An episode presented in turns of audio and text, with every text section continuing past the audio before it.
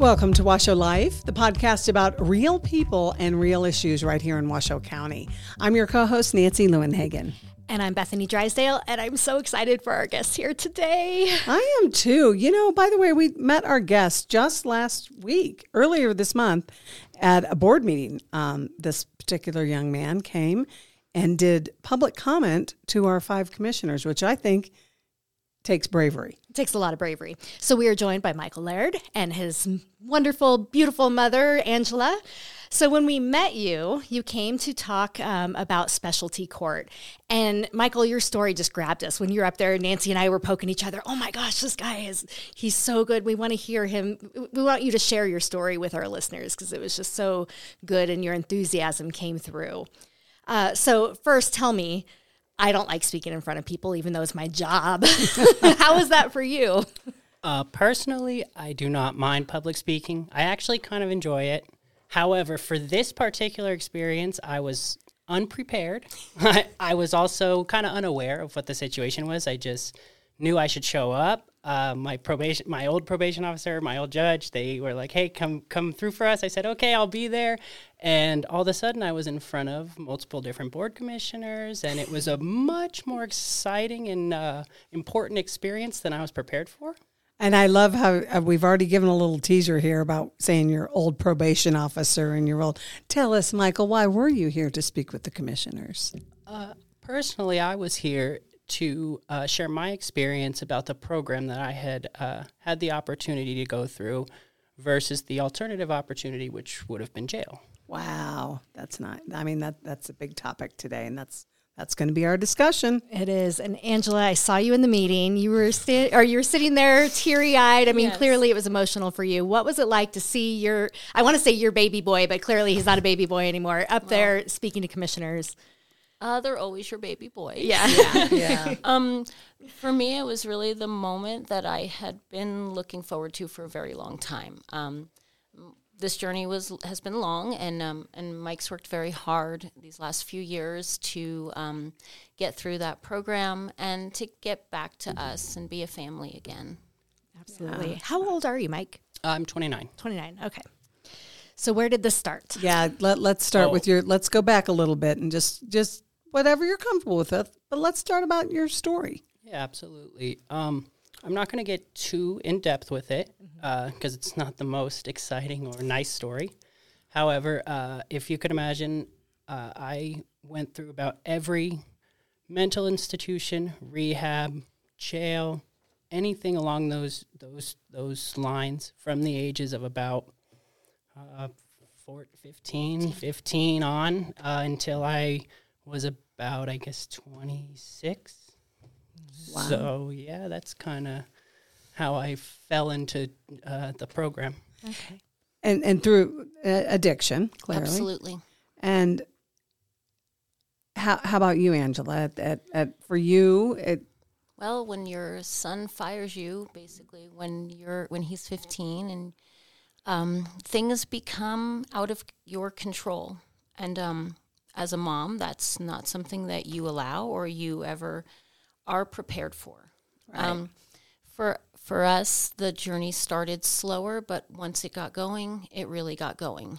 Um, addiction wasn't something that was going to happen in our house. My son was an IB student. We had, we had, IB meaning uh, International Baccalaureate oh. Yeah. Um, so you so you're a, you're he was very school. brilliant. Um, brilliant is very yes. brilliant. Um, yes. We thought we had it all. You know, he played lacrosse. He played football. He was the prom. You know, prom king nominee. We we really felt like he was the altogether kid and on he was the altogether kid and he was also falling very quickly into the throes of addiction and he was struggling and struggling yeah, mm-hmm.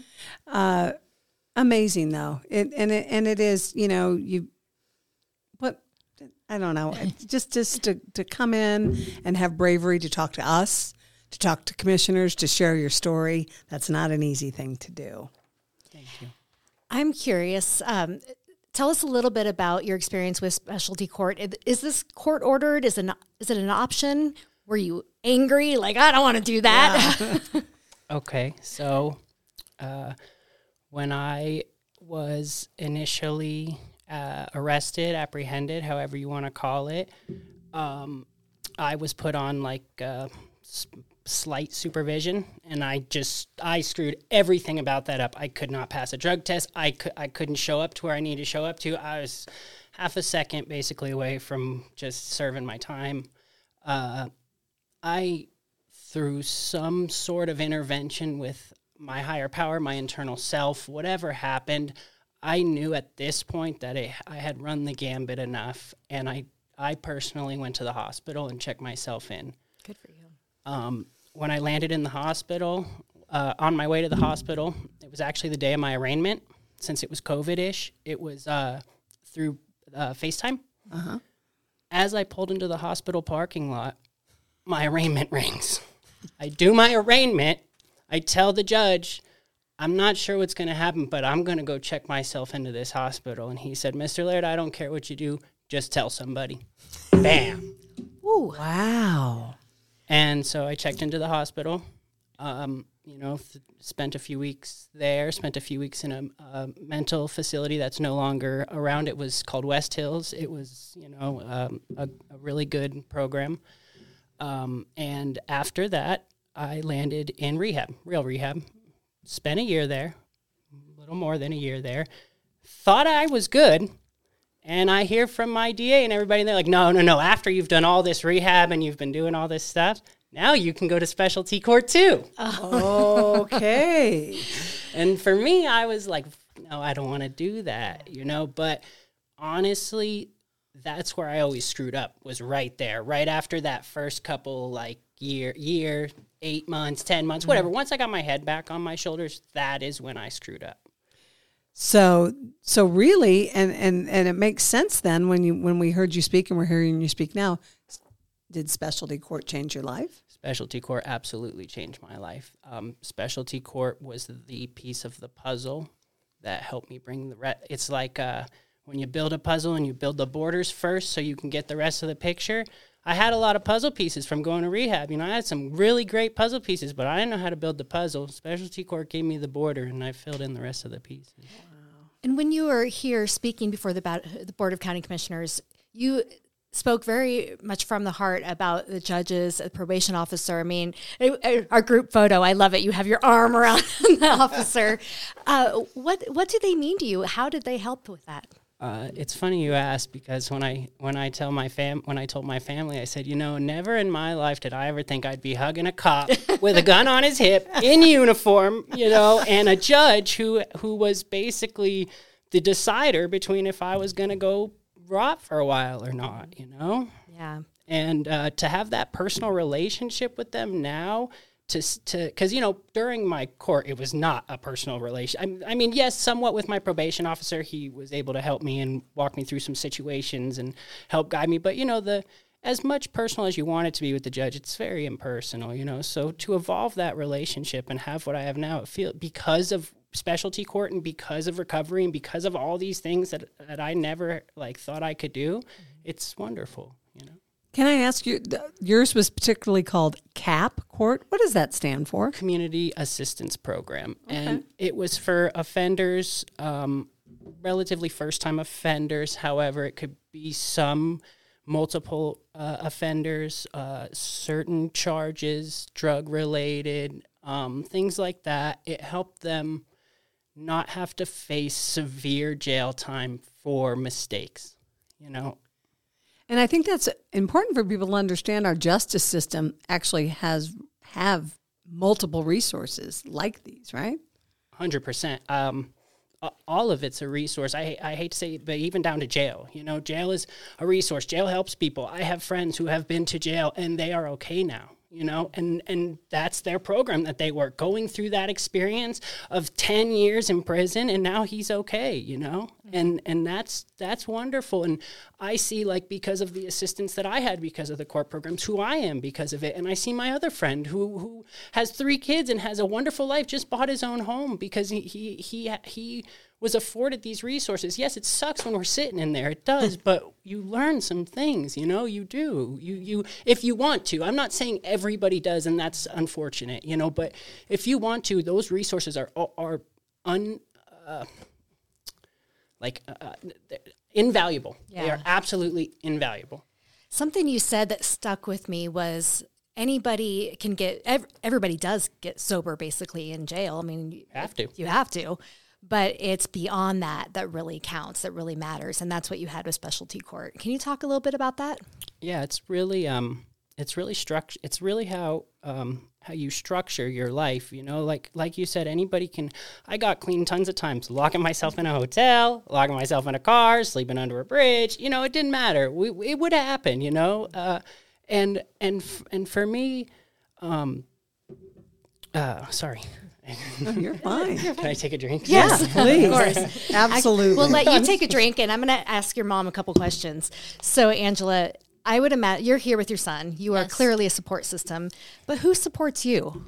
Um, so that's really tough in the beginning because um, you know you're told put the mask on yourself first, but you're a mom, and your you know your baby is go is going down for all intents and purposes. So, um, I didn't seek help right away.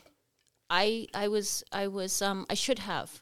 I think if I was going to tell anyone else what to do, I would say get yourself help first. Put the mask on yourself.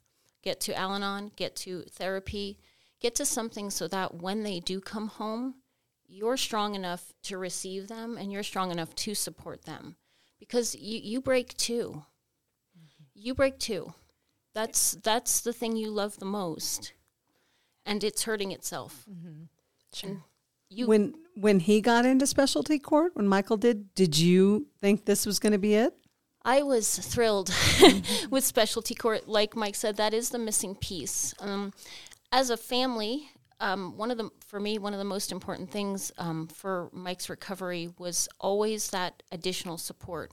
How do we get other resources? How do we get more tools? How do we get more um, support for him? And, and and there is a lot of support for him, but you're the one coordinating all that as the parent and as the resource. And sometimes I used to feel like I was just kind of um, screaming into the abyss because I knew that I had this beautiful baby bird that had just that that that had just kind of had a broken wing and, and they've sent they send those birds home to you. But you don't really know how to take care of that. You don't really know how to support it. You don't know how to be and you don't know how to not be hurt from the experience.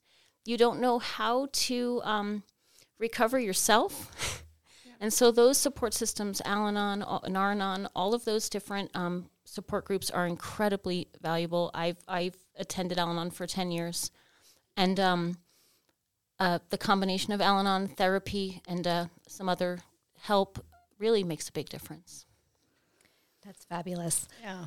Um, so, Can I say Yes, one thing? please do. I was going to say also with those resources with specialty court, like with all of that, I think honestly, specialty court helped my mom too. Like, like it sounds futile, but like things like those drug tests and like things like that, it didn't just like reinforce. I already kind of honestly at that point knew what I wanted. I wanted to be clean. You know, like I wanted sobriety. I wanted a life and and I had said that before, but not in the way that I had. But she had seen me say that a million times. So for her, also, you know, those things like me having to drug test and me having to show up and be accountable in front of um, law enforcement, me having to check in with probation officers, me having to do all of those things, as much as it helped me and grow, it helped her grow as well. It was like a, almost like a tag team effort from from the experience. And that's what I like about I love about this conversation too, and just having people think. You know, we think about the courts and we think, oh, punitive, punitive.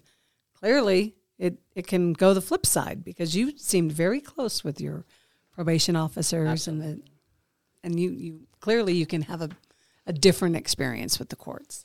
it can be a positive experience. It doesn't have to be, um, uh, you know, just a bad experience. I have had friends also who have had really bad experiences in, in programs. They are locked up every other week. They, fa- um, not not failed out of drug court, but like I mean, they were in old school drug court and they were in jail every other freaking weekend. They were never, they could never get it together. You know, there's people who make it a bad experience too, and I've met people like that too, but really, I think overall, if you want to have an opportunity to have somewhat of a better experience than what you're currently having, you just have to accept what's going on and just grab onto this, grab onto specialty court, grab onto rehab, grab onto your family, grab onto your dog. I don't know your son. I'm not a parent at all, but just grab onto something and and and hang on until you're there. You know.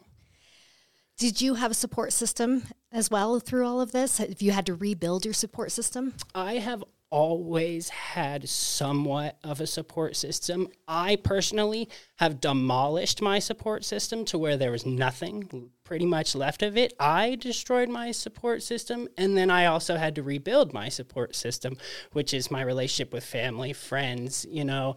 Um, sometimes maybe it was a, a, girlfriend for a couple years, you know, things like that, and that I had a support systems, but then I just started using and started, you know, and it would just break them down and destroy them. So I would go through periods of time with zero support, and I would have to bring myself through those periods, you know. So it's not fun, um, you know.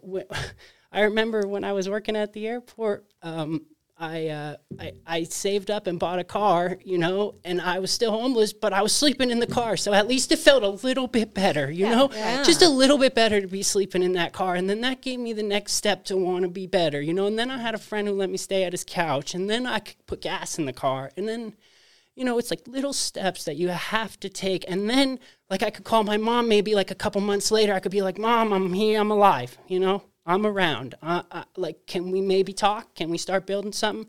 And, and then you kind of start building that support system back up. But all of us as addicts, we destroy it. We, we ruin everything.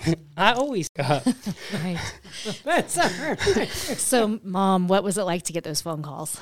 Um, you know, those phone calls were sometimes a relief. Um, as a mom, you look for a couple things: the green dot for Facebook to make sure they're there. You rely on your heart. Can you feel them? Uh-huh. Um, when time got far, um, when when time when, when, there were longer periods of time, I would say to my husband, "I, I can't feel him. Mm-hmm. We need to go do something." Mm-hmm. Um, you find in addiction that there's not a lot you can do. You can't stop a moving freight train. You can try. I, I did, but it won't work. Um, eventually, you um, you close your eyes and you think of moments like um, the way Judge Pearson looked at my son. Every time he saw him, Judge Pearson would light up. And for me, to see someone else light up when my son walked into a room after so many years of everybody looking down when they even spoke about him was probably one of the most impressive parts of the entire court. Mm-hmm. I attended just about every hearing. I we spent, you know, that I didn't want to lose one minute. I lost too much time already, so I don't lose any time if I can help it. Wow. I think that's a I think from a parental perspective, just to hear that to hear you describe Judge Pearson. That makes me tear up thinking about oh. my children and I know that feeling of lighting up when your child when you see that somebody else sees what you see in your child, you're like, "Oh, they see it. They're still there too." I get that.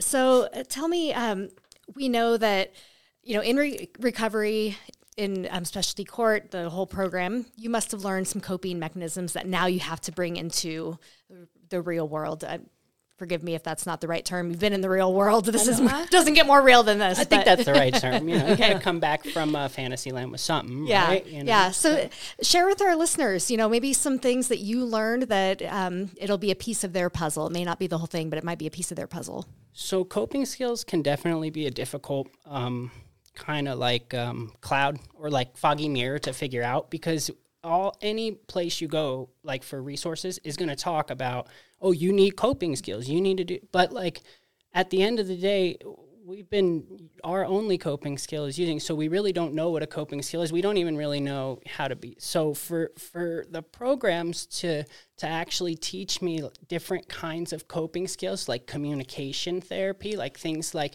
not just with a with a therapist but with other human beings um, you know talking through your feelings. Also i've picked up hobbies I, like again obviously you know but mm-hmm. when i was using i didn't have any ho- i don't have hobbies you know mm-hmm. but hobbies i think in in in real time, I think if you have don't have hobbies, you're not going to be a happy person. If you put time into something and you enjoy it, it's it's going to help. Whether that is a coping skill or not, I think hobbies are very important. Like I build Legos. I like collecting things like sneakers, trading cards. I love fashion. I I I like television. I like YouTube. I like broadcasting. I'm a streamer. I you know I play video games. All of these things I'm I'm just now again learning about myself. I should know these things at 29, but you know, my life path landed me here in specialty court and, and rehab and my family and myself and, and everybody has helped me find stuff like that to to um, kind of roll along the, the railroad, you know. Um, also, I guess the like other hobbies. I mean, other um, coping skills. Uh, importantly, though, is like deep breathing, mm-hmm. trying to get comfortable. That's like a big one for me. I spend a lot of time uncomfortable, like very rigid sometimes, and I don't know why. So I'm learning now it really helps me to like f- relax, like lay down, maybe get, you know, uh, make my phone, put it on vibrate and put it under the back of my calf because, you know, I need something, I just want to relax for a while. You, you never know. You know? Hey, th- hey, this is good advice for all of us, and especially for kids in their 20s. Yeah, I'm thinking of everything you're saying is something I would say to my young 20 somethings as you're looking for employment, as you're right. A hundred percent. All of that stuff, it transfers into, into real world stuff. If you're a happier person, you're going to be a more productive employee. Your uh, uh, people who are around you are going to be better. You know, if you bring positivity to around you, your closest five people are going to be positive as well. Anything you can think of that you would have told the Michael at Wooster at 15? What could you What could you tell? Wow! If you could go back and tell yourself anything. Um, you know, my drill sergeant told me when I didn't know how to answer a question to tell you guys that that was a wonderful question, and I will get the answer, and I will get back to you on that. Oh, I think well, he, just, could, he could be in our it. jobs. yeah. Honestly, that's really good. it is good advice. yeah, it's something to think about, and when you do, you just let us know. Absolutely. I, I think that's a tough question for any of us. I appreciate you uh, putting the thought in my mind because now it's something that I get to think about. There you go. What about flipping that around and somebody who is going to meet their probation officer tomorrow mm-hmm. and they happen to be listening to this today, what would you tell them? Trust him. Yeah. Trust him. He's not trying to hurt you. You know, it's okay to trust. I can't top that. I know I can't either. Okay. What's next for you, young man? You have got a lot going on, and you are amazing. I, uh, I, I, just, I love your energy. I, I, I got, I got Michael's energy from the back of the room. So there's yeah. just let, let's let's talk about what's next for you. Um, currently, uh, you know, I am working on my education. Uh, that is always going to be a continual goal for me. Um, however, I am working on a uh, a personal goal to uh, build my streaming content, and um, you know that will be my journey for the the next uh, continuing, I guess, years. Do you want to tease our audiences or our listeners with where they can find you? Uh, you can find me at kick.com backslash smoky didn't do it. and Angela, what about you? What, yeah. What's your near and far future looking like? Um, well, for me, I am just so enjoying having a family of four. Um, I often make jokes about um, our family of four because you know when you, when addiction comes in, there's an empty chair often, and now we don't have any empty chairs, and our dinner table is full every night. We make it a point to have dinner together. We make it a point to get back some of those years that we lost along the way. Mm-hmm. And so for me, I think I'm just really enjoying things like this, watching people see him the way I've seen him for so many years and knowing that potential is going to be realized. And those opportunities are realized because of things like CapCourt, because of the structure, because of the support. Um, uh, those types of things are invaluable. Mike's right. Um, having having the drug testing, having all of those things, so that you don't have to be the probation officer. You can just be mom. Yeah, that's a really hard. Uh, you just want to be mom. So for me, that's what I'm going to do for my near future. I'm just going to be mom. Amazing. Oh, I want to I want to thank you both. Michael, Angela, Laird. This has just been a wonderful conversation, and I also want uh, we're so for our next podcast we're going to invite the people who make these specialty courts happen and do part two of this conversation. And you are welcome to come back and join us if you'd like, Michael. I would be more than happy Awesome. to join you guys. Thank you so much, and what and we just really appreciate your time and your story and your honesty today. Thank you so much. Thank you guys for having us. Thank you very much. All right, join us back here for Washoe Life. Have a good day.